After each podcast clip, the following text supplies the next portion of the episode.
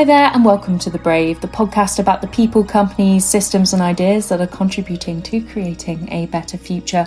I'm your host, Bethan Vincent, and episode to episode, we chat to interesting guests doing interesting things. That's the basic premise here. This episode, I've been talking to Joe Welstead, who is the CEO and founder of Motion Nutrition.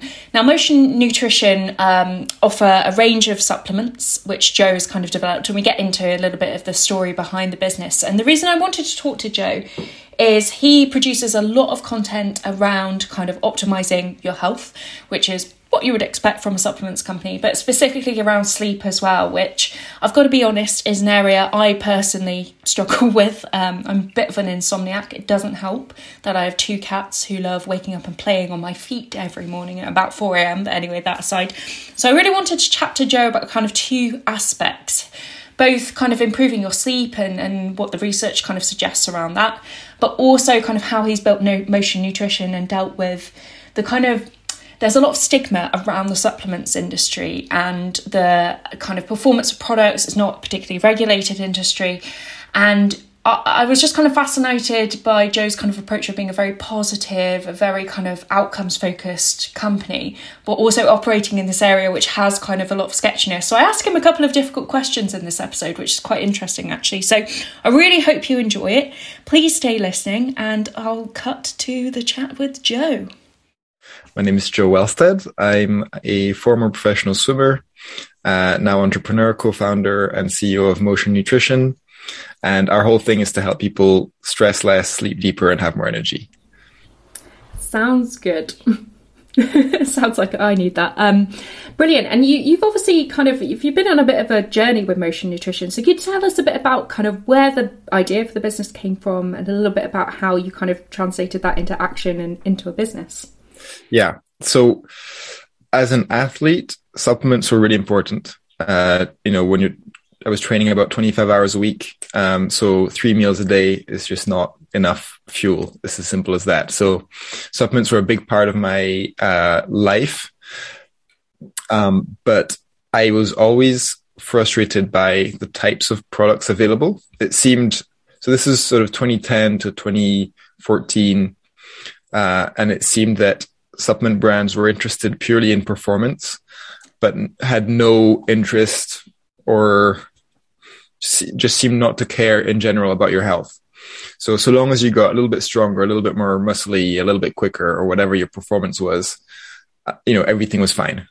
And I think that's okay with certain types of athletes. Uh, and, you know, clearly, uh, drug cheating is a thing in sports. So we're willing to take, you know, people are willing to take corners, uh, and perhaps take risks to their later health to be able to win and, and, improve today. But that was not my my style. I always wanted to improve my performance and health hand in hand, and that's how I've always viewed performance. Um, I've always viewed reaching my best performance as something that was a result of being in the he- best possible health. So as, as a standing, as a starting point, that was quite difficult for me to take supplements just full of crap. So I, I had this frustration. Um, and then a few years later, uh, 2015, I was talking about this with my co-founder, and we thought, well, clearly supplements are taking a much bigger uh, space in the world today. They're not just for elite athletes. They're not just for high performance athletes, not just for weightlifters, bodybuilders, this kind of thing. So why is it that the products haven't changed? And they really hadn't changed yet at this point. And so we thought, let's see if it's possible to make really, really genuinely healthy products that would improve people's performance like today, but also improve their health long term rather than you know, most supplements you think you take sports supplements anyway, you take today and you go like, mm, maybe I shouldn't take this long term because it might have secondary effects. That's not what we wanted to do. We've always wanted to be the guys that would help you feel better today and be healthier as a result. Yeah, that's really interesting because the supplements industry, and you kind of alluded to this a little bit, but it, it, has a reputation. I think that's a fair thing to say at this point for, and I think I put it to you before, kind of snake oil. Um, and you know we know things like creatine you know there's actually been like proper studies behind them and there is a performance improvement there but you know a lot of it is quite kind of unsubstantiated and ripping off the consumer so you know do, do you think that perception of the industry is changing and almost was that something you had to overcome as a business yes but i have to answer this question in two parts i think um, yes, a big part of what our job was, or and still is today, is education. So we take the approach of um, we're a slow fix. We're not going to fix your problems overnight. We're, you know, for sleep, we don't do sedatives. We do things that are going to help you actually genuinely change your life and get really good sleep long term every night. So then you can look forward to every day. So that means that there's a big education piece in what we do. Uh, we start off by saying, you know, give us a chance for a few weeks and, and see how you get on. Don't take it once and expect to, your, your whole life to change. So that there's clearly for us always education work. Now, the industry as a whole has improved for sure. Um, but um, it's essentially shifted from sort of sports supplement, sports performance to like wellness, which is kind of like a very vague term. And this has given a lot of brands uh, sort of veil of like, or a sort of halo effect. You know, you sort of take away the performance stuff and the, the sort of guy with a six pack on the front of a, of a product and you replace that with sort of yogi vibes and, and really sort of soothing colors. And suddenly you're viewed as, as healthier. You're also more expensive. So you must be, must, must, must be more trustworthy. But that's not actually always the case. There's often products that are, very similar to performance products. They're there and they're made and they're formulated so that you feel something right now. So with an energy product, they're going to have a lot of caffeine. For a sleep product, they're going to have some sedatives. So you're going to take it the first time and go, wow, this really works. I'm going to carry on with it. But that's, you know, hmm, not necessarily the best thing for you long term. Yeah, that's interesting because as well with your brand, um, and I've come across Joe, you know, Motion Nutrition and Joe a number of times on kind of social media and um, even kind of researching solutions for myself. I think what struck me was a lot of wellness brands are very much geared towards women, and they use you know millennial pink and certain marketing tactics. And then on the other side, a lot of the performance stuff is very geared towards men. And like you say, it's men with six packs and abs. And your brand seems to kind of be very down the line, quite like gender neutral. And you must don't fit into either of those categories. Was that a really, I guess that was a conscious decision on your part? Yeah, it was. Um, from the original sort of sports supplements brands, what we saw was very macho, very masculine. And then they realized this. So they went super pink, super feminine, but like in a sort of very cliche way.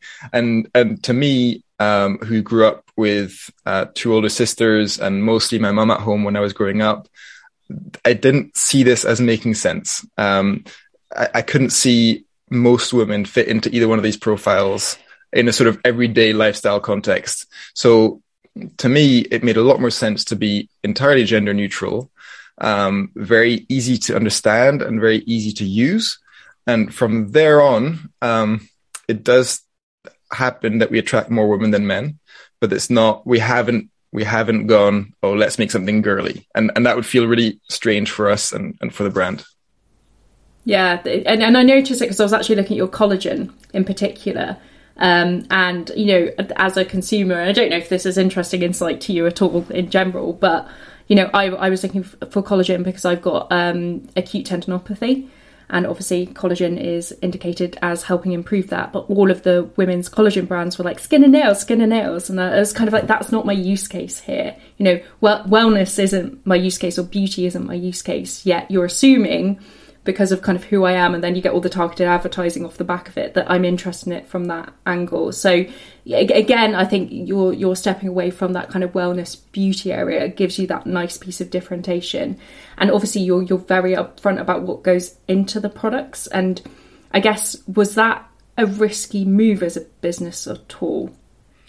Um, I think the biggest risk was that we always took the stance of making uh, prioritizing really good product um, and we never took the stance of prioritizing something that was super tasty for example so a, yeah. a lot of brands in the space became successful on sort of surfing the wave of flavor because there's been really good improvements in flavorings, flavor profiles, textures, mouthfeel, this kind of thing. So you can actually make a synthetic product taste and feel fantastic. And we've never gone down that route. So it does mean that, you know, some people just don't like our products because they're expecting because of the types of products out there, they're expecting something that tastes super sweet and that's super creamy or, or whatever it is that they've had before. And we've been uh, as organic as possible since day one. So we don't use sweeteners. We don't use flavorings. So that does mean that if you're the right type of person, you're going to really dig it. Like you're going to be into it. But if you're, you know, used to having sort of strawberry cheesecake flavor supplements, there's going to be a problem there. Yeah, I mean that's that's really the protein world. I think heavily kind of promoted that, but it, I don't know. And then you've got like the vegan versus like pea protein versus like you know whey protein, and I, I guess you don't have a protein supplement, do you at the moment? Oh, you do, yeah. Got a couple of organic whey proteins and a peanut butter protein powder, which is vegan. Yeah, that's interesting. And it, and I guess yeah, like you said, you kind of heavily pulled back from going down the like, strawberry milkshake or like chocolate banana or brownie. And yeah, I've always been skeptical of those products again. From like, what are you doing to this to make this taste like this? Exactly. And it's funny because uh, uh, the manufacturers of these products and suppliers of the ingredients always send me samples, so I can I can get tastes of things like about um, before they come out onto the market because they always want to want us to try the latest innovation of sort of uh, how, what they've done to the whey protein or what they've done with flavors. And so, and they, they always really want me to be enthusiastic about it. And I have to kind of, I enjoy getting the samples. I enjoy knowing what's going on. So I have to kind of handle these people carefully. Yeah, great, but still not for us. But, uh, the collagen is a new product for us. And, um, that's actually a very good example of, uh, the way the wellness industry kind of manipulates, um, perceptions of products because, um, for a therapeutic dose of collagen. So for, for, for having something that's actually going to have tangible benefit, you need a 10 gram dose uh, and daily. And, and if you don't get hit your 10 grams, you're just not really going to have any of the joint benefits or skin benefits or hair benefits or anything like that. And most of the supplements that you see that are sort of gel based or capsule based, you would have to take something like 12 or 20 capsules to get that 10 grams or at least 10 so yeah, I mean, the patterns are repeating themselves uh, when you look at what the sports supplements brands are doing and now what the wellness brands are doing. And do you think then that the industry should be more regulated? Do you think that's the answer?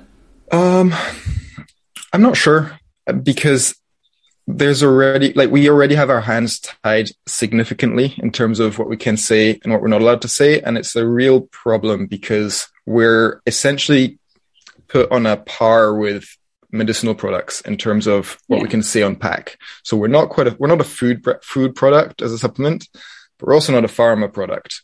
We're kind of in the middle. And so to say things like, you know, helps sleep, for example, just that alone is actually really, really difficult.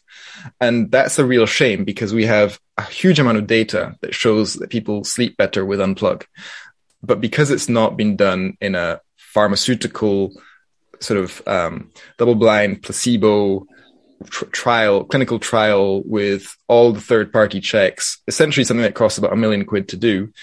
Mm. We don't have the medicinal claim of, you know, for example, curing insomnia, which is essentially what a, med- a medicine would do. So if you take something like um, a melatonin uh, medication. In the UK, it's a medication. It's not a supplement. If you're buying it as a supplement, it's actually illegal. Um, but if you take um, a melatonin medication, this has been proven to relieve insomnia. Now, insomnia is a medical condition. So because we're a supplement provider, we cannot even use the word insomnia because that's a medical condition. So there's already a lot of rules and, and regulations in place that most consumers are not aware of, but that, and, and that's kind of why you end up seeing supplement brands using quite loose terms uh, to define what their products do because we have to get around this. And you can have a fantastic supplement that has that helps thousands and millions of people every day, uh, and still have to be very careful with what you say. And and the best way to get around that for us is to rely on nutritional practitioners, health practitioners who who have the clinical evidence in their own experience to, to recommend the right products to the right person but the the regulations are already pretty tough. So I think it's just like any market; it's maturing, and there's good players and bad players. And our job as a brand is to get the you know get the world to understand that we're a good player. Yeah, that, that's a pretty fair and balanced answer in, in, in my eyes. Um, I just want to go back to the sleep thing because obviously a lot of your kind of content and Unplugged is kind of one of your hero products from the outside, it looks like anyway. And you, you do a lot of content around kind of quality sleep. And as you say, you've got data and evidence from your own consumers that your product helps. But obviously, sleep is a huge issue for people. Um, and I personally think it was an issue even before the pandemic and all of the kind of anxiety and depression and everything and upheaval that came with that. Is is modern life just bad for sleep? uh, yeah, it, it is. I mean, if you are sat at dinner dinner table with four friends, there's five of you. Only one of you has no problem sleeping. So it's it's everybody is affected by some kind of sleep disturbances, and it's pretty normal when you consider you know we spend most of our time indoors. We're not getting enough sunlight during the day. That's one thing. We're probably not eating as well as we should to feed our brain properly to produce the right hormones at the right time of day. That's another thing. And then on top of that, we're on our screens all the time. So we're getting that blue light stimulation, but it's also the content that we're watching. So even if you're reading a book in the evening, but it's super triggering, probably not the best thing that's going to get you to sleep. If you're answering emails at 9 p.m., 9.30 p.m., or you're thinking about your deadlines, or you're worried about finance, or you've read, read or listened to the news. I mean, all these things are super, super like high stressors. So combined, it's not just one thing, but combined, all of these elements make our life environment really um, not conducive to good sleep. So we have to have mechanisms in place to sort of downregulate these stressors in one um, in one instance, but then on the other side, we also need to actually help our body's own mechanisms to produce its own relaxation and sleep hormones at the right time of day, and that's where we come in. Yeah, and that was going to be my, my next question. Is so okay? How does a supplement help this? So, could you talk a bit about how that actually works? Well, we're not going to be able to just change our lifestyle overnight and reduce all of, you know, get rid of all of our stress. well, some people do, but it's, it's considered pretty extreme. Most people are not going to do that. Um, so with a supplement like Unplug, we're providing the brain with the precursors to create its own relaxation hormones and its own sleep hormones. So this is very different to taking something like a medication like melatonin, where you're actually just going straight in with the synthetic hormone. So when you take a melatonin supplement or medication, it's a synthetic hormone that you're just feeding into your brain and your brain goes, okay, go to sleep.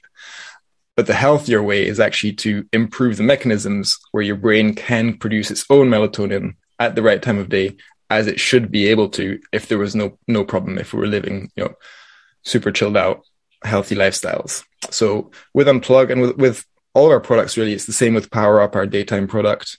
We're providing um, the nutrient and the building blocks for the right neurotransmitters and the right hormones.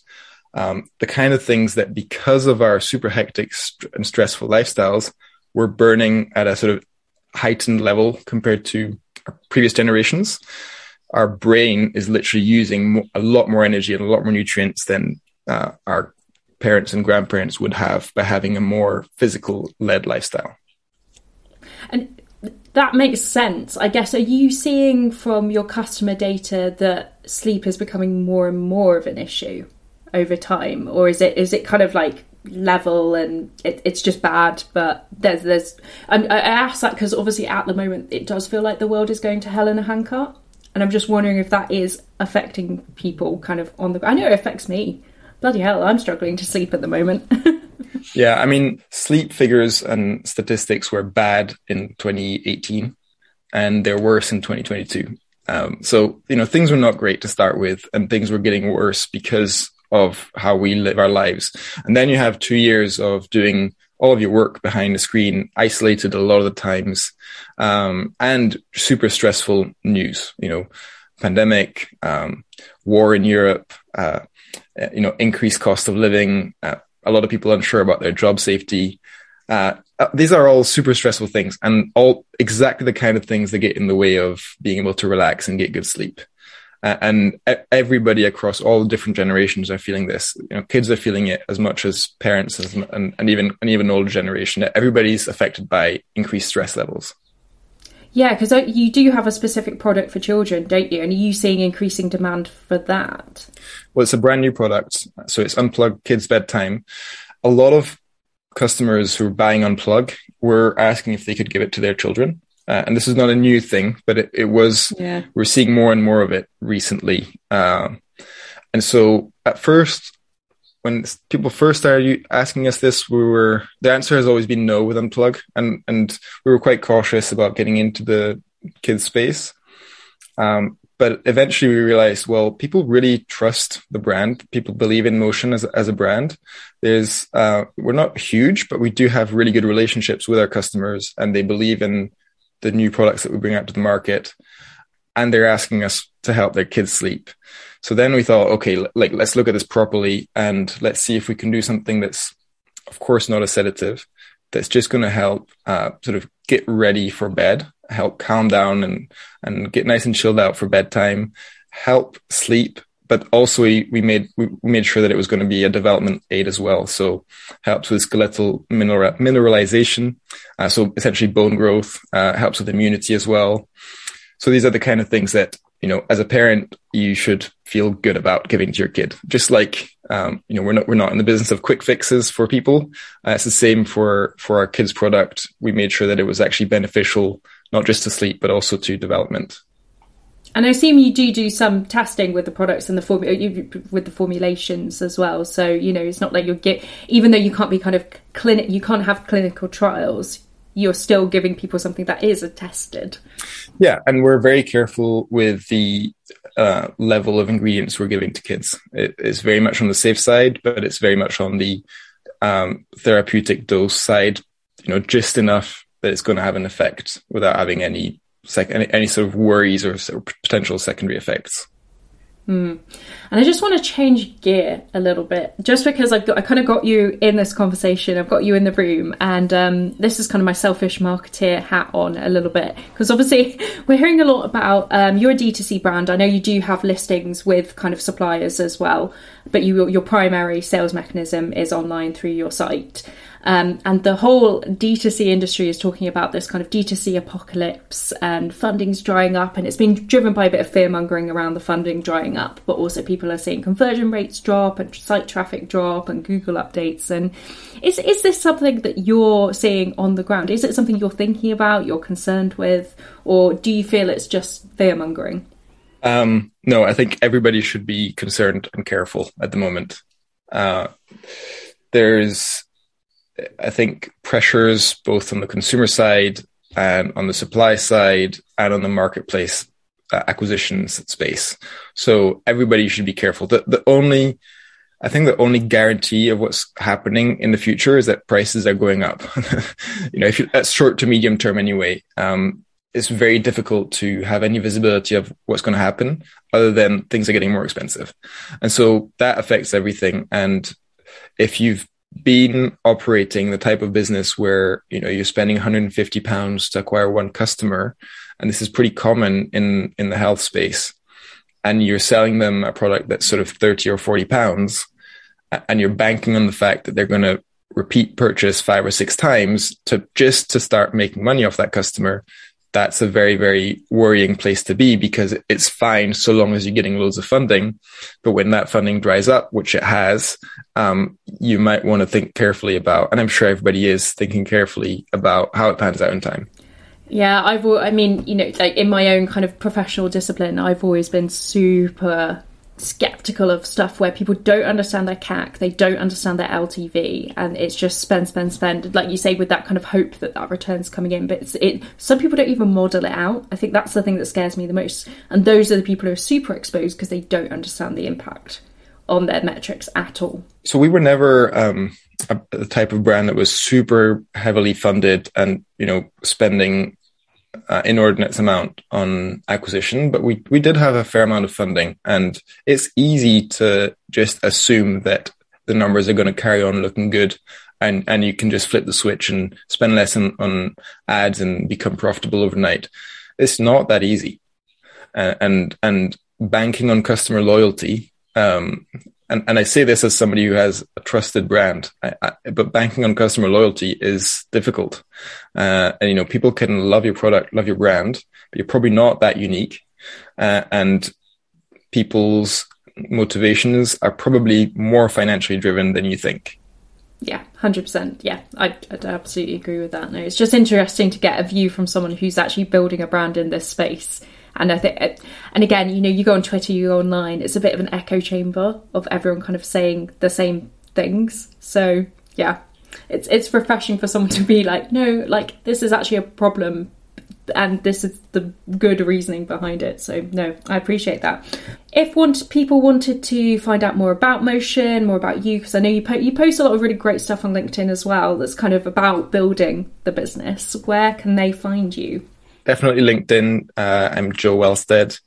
Uh, Instagram, Joe Welstead, and Twitter, Joe Welstead as well. I, I really enjoy Twitter. I find it a great place to chat and meet people. I've met a lot of people there, and we're at Motion Nutrition on Instagram as well, uh, where yeah, we like to talk about our products, but also general lifestyle tips and what's helping people.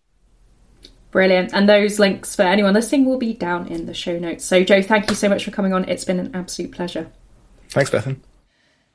Thanks so much for listening. I hope you enjoyed that conversation. As you can tell, I was kind of getting into the nitty gritty there, but um, I think that's what this podcast is all about, to be perfectly honest. So, if you want to find us online, um, my name is Bethan Vincent. I'm that on all kind of social channels from Twitter to TikTok now, which is kind of interesting. I run Open Velocity, which is a marketing strategy consultancy. If you want to find out more about that, just Google Open Velocity. And then finally, The Brave, we have this podcast. We also have a newsletter as well, which is on Substack. It will be linked in the show notes if you want to head on over there. Um, I've taken a bit of hiatus from doing the podcast because trying to grow a business and doing a podcast newsletter can be a bit much, but we're getting back into it now. So please do subscribe. And finally, if you enjoyed this episode, I would love it if you left us a review, either a star rating or a review both is preferable one or the other will do. Um, and that just helps me get some feedback on the podcast but also it helps us kind of improve in the rankings podcast rankings so we get more listeners so we can spread the word about the brave and all of that fun stuff. I will leave it there. I hope you have a fantastic day whatever you're doing while you're listening to this and i will speak to you soon